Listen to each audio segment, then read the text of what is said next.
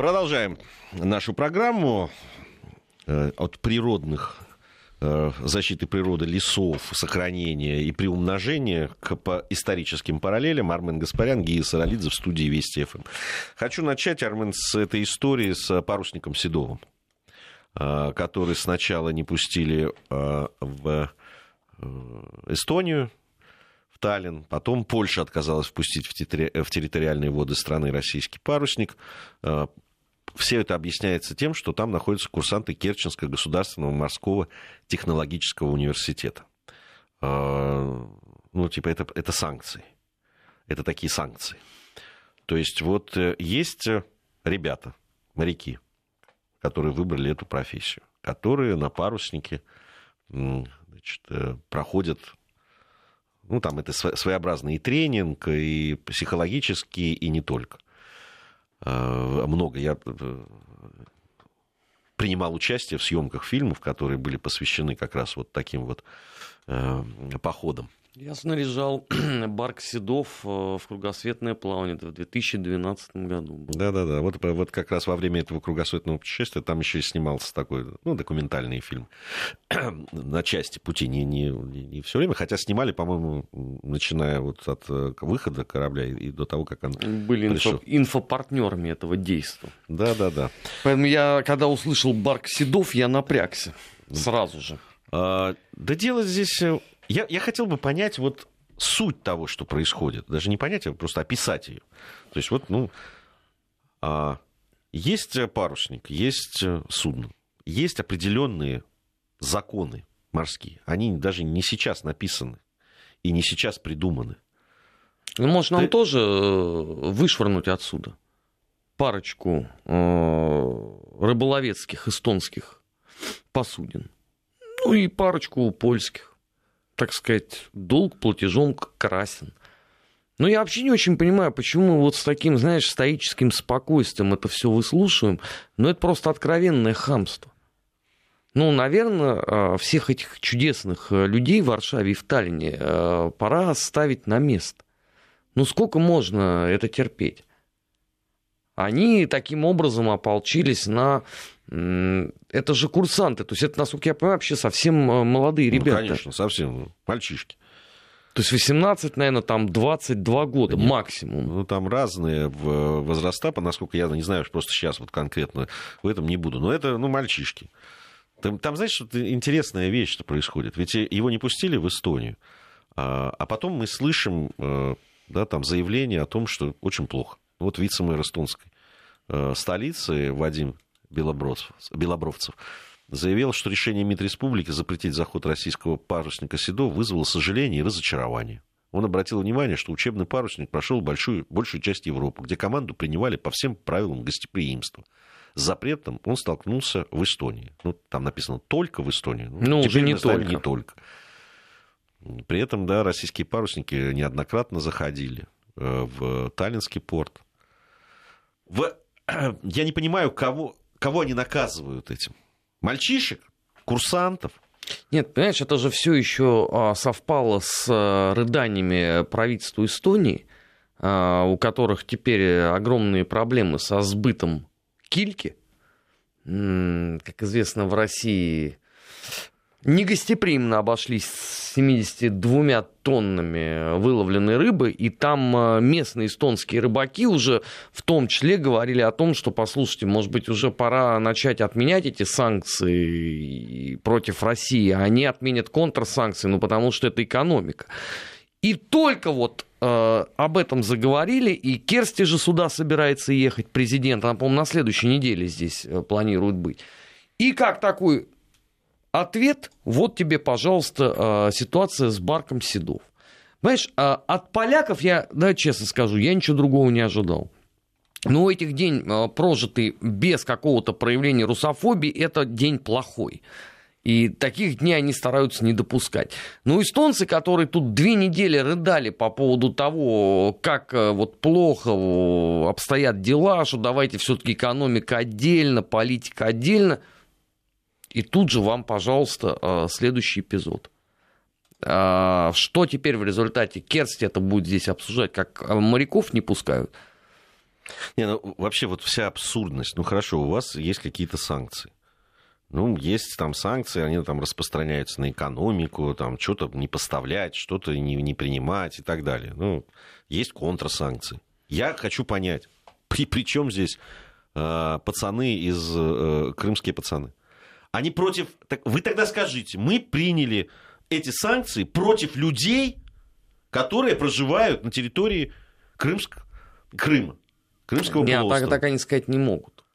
Но это по факту, а что они сделали? То есть, понимаешь, в чем Они дело? завуалированно это это делают. Седов, если бы на нем не было курсантов, то есть людей, конкретных людей, ребят, которые представляют, которые э, э, живут в Крыму, то они бы его приняли. Тогда бы санкции не распространялись. Они его не приняли только потому, что там находились эти ребята. Вот и все. Так против кого? Это не против парусника Седов. Это не против э, российской экономики. Это не против э, военных даже. Это направлено против людей, которые проживают на территории Крыма. Все. Кстати, у них была удивительная возможность пообщаться действительно с жителями Крыма и узнать э, подробности, как им там живется под этой якобы оккупацией, насколько там действительно установлен чудовищный террористический режим и так далее, и так далее. Потому что это вот лучшая модель была бы. Но они даже это отказались. Причем, насколько э, вообще я знаю, э, там был запрос Украины и эстонцам, и полякам. А поскольку это такой, знаешь, у нас э, есть э, русофобский интернационал в действии, они, естественно, э, пошли Киеву навстречу. И уже их и господин Климкин поблагодарил со всеми вытекающими отсюда последствиями. Здесь, на мой взгляд, принципиально важно другое. Сколько мы еще будем терпеть подобного э, рода хамства? Может быть, э, стоит э, наказывать? Запретить, например, эстонским э, кораблям входить там, на полгода ближайшие в российские порты. Ну, хамов на место надо ставить. Сейчас поляки опять параллельно начнут требовать, чтобы у них покупали эти дурацкие яблоки и так далее, и так далее. Может быть, все-таки жестко один раз отреагировать. Ну, если мы и так вселенское зло, если э, от нас они и так не ждут ничего э, хорошего, может быть, и хватит тогда э, играть в толстовцев. Может быть, один разочек можно э, всю эту публику поставить на место так, чтобы запомнили. Не, ну я бы еще вот все-таки сконцентрировался на том, что в данном случае это э, акция, направленная просто прямо против людей. Так же, как и отключение, там, помнишь, там э, отключение света, э, в, как, так же, как все, что происходило блокада. с водой, блокада и так далее. Это просто напрямую касается людей. Это никакие там не межгосударственные отношения. Это история, которая связана с людьми напрямую. Вот я почему и говорю, что надо отвечать. У нас сейчас небольшая пауза, затем продолжим. Вести ФМ.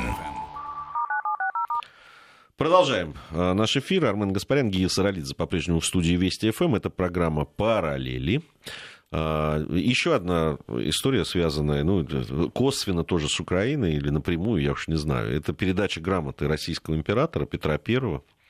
13 апреля это стало известно. Германия вручила Украине уникальный исторический документ, датированный 1700 восьмым годом, который был потерян во время войны.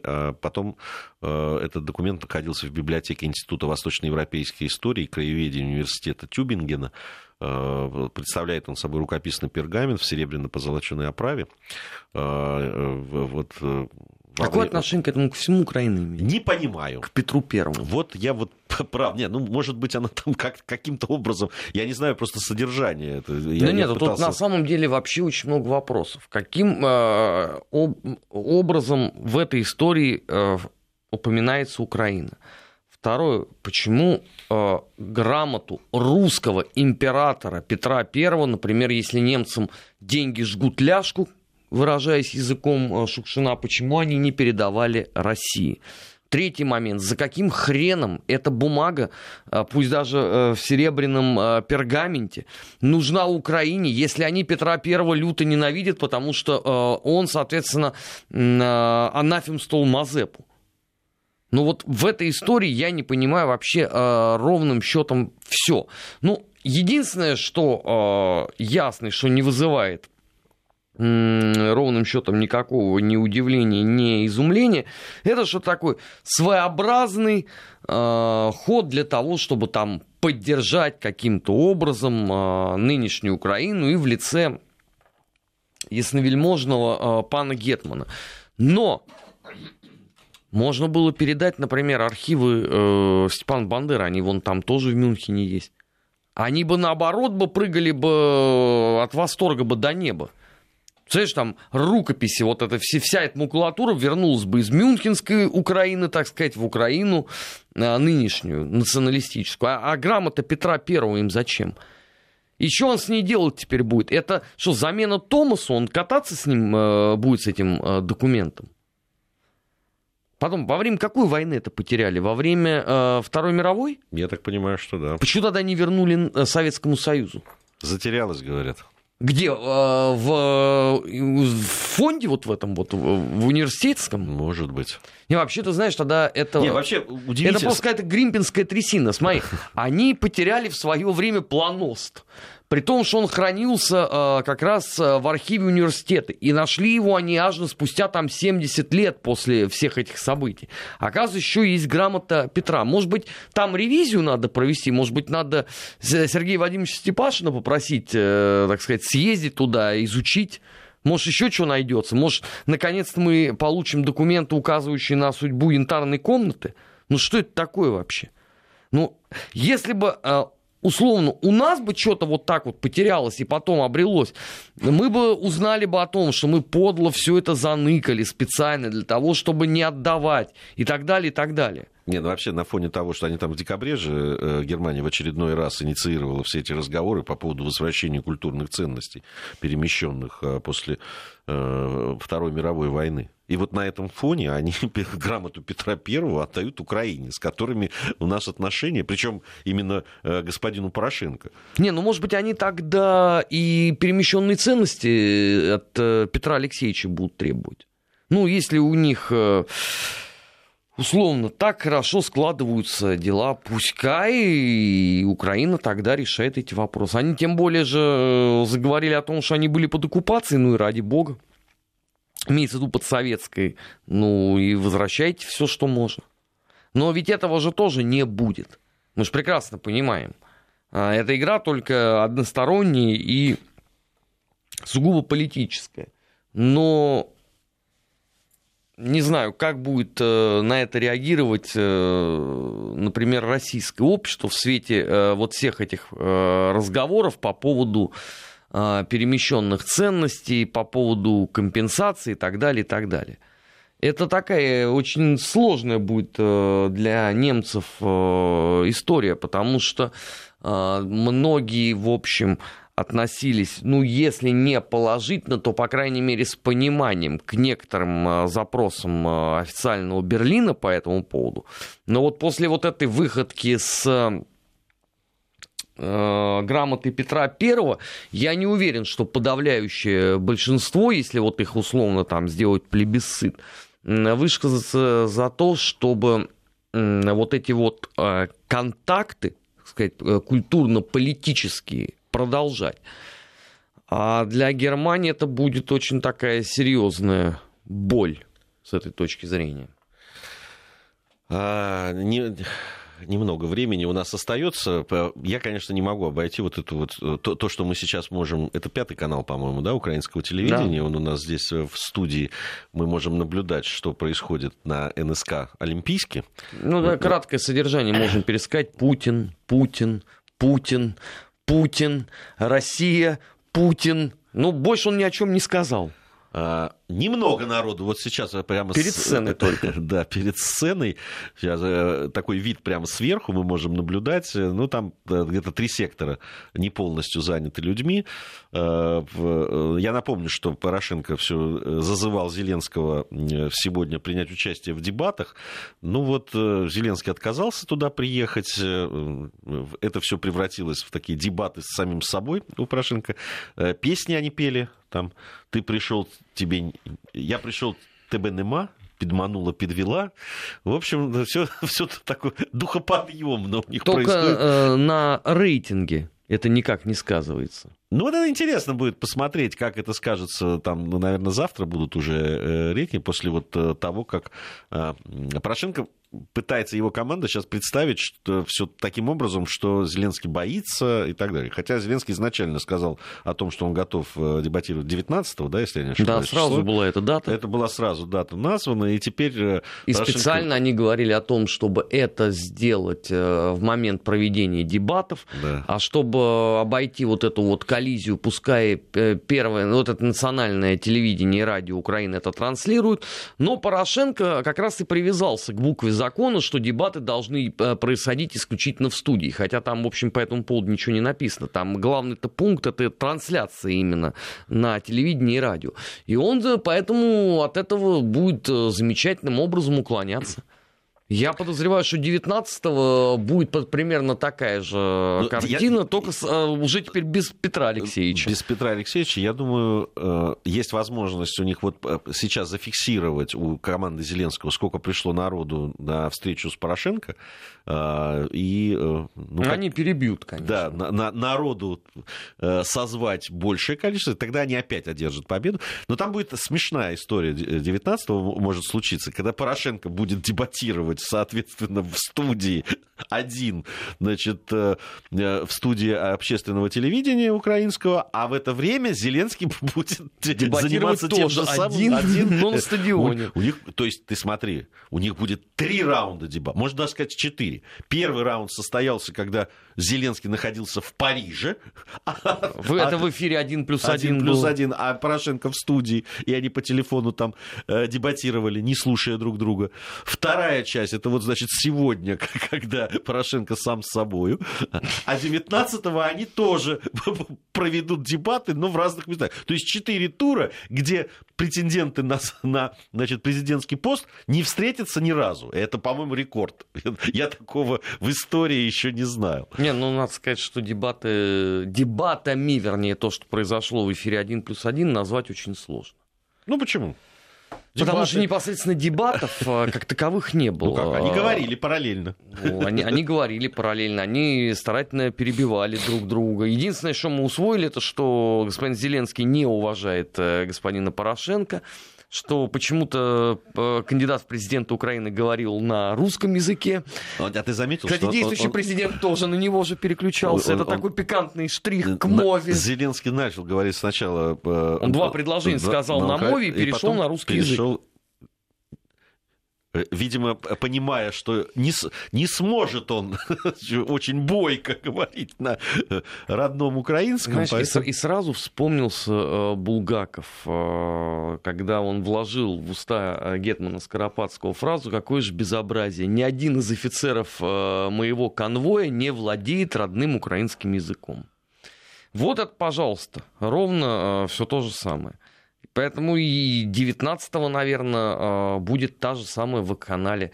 Ну, Порошенко невыгодно выходить э, к Зеленскому, да, скажем честно. Актер его сделает на этой ниве. На этой ниве, да. Но ты знаешь, э, я... КВНчик, который мы... умеет очень быстро реагировать. Ну, у нас в следующей части мы будем подводить итоги недели. Конечно, будем говорить и об Украине. Дмитрий Абзалов у нас должен будет появиться в студии. Я думаю, что мы достаточно времени посвятим э, этому анализу э, того, что происходит. Но у меня ощущение, что Зеленский уже постепенно начинает терять из-за вот этой не своей то ли нежелание, но, скорее всего, неспособности говорить на какие-то конкретные темы, а, даже не, не важно, с Порошенко или нет, но он избегает их и в общении с журналистами, и э, в, вообще в своих обращениях и так далее. До сих пор непонятно ни с командой ничего, непонятно ни с экономической политикой, непонятно, что будет с Донбассом, непонятно, что будет в отношениях с Россией. То есть все те болезненные темы, которые есть и на которые простые украинцы ждут ответов, их нет до сих пор.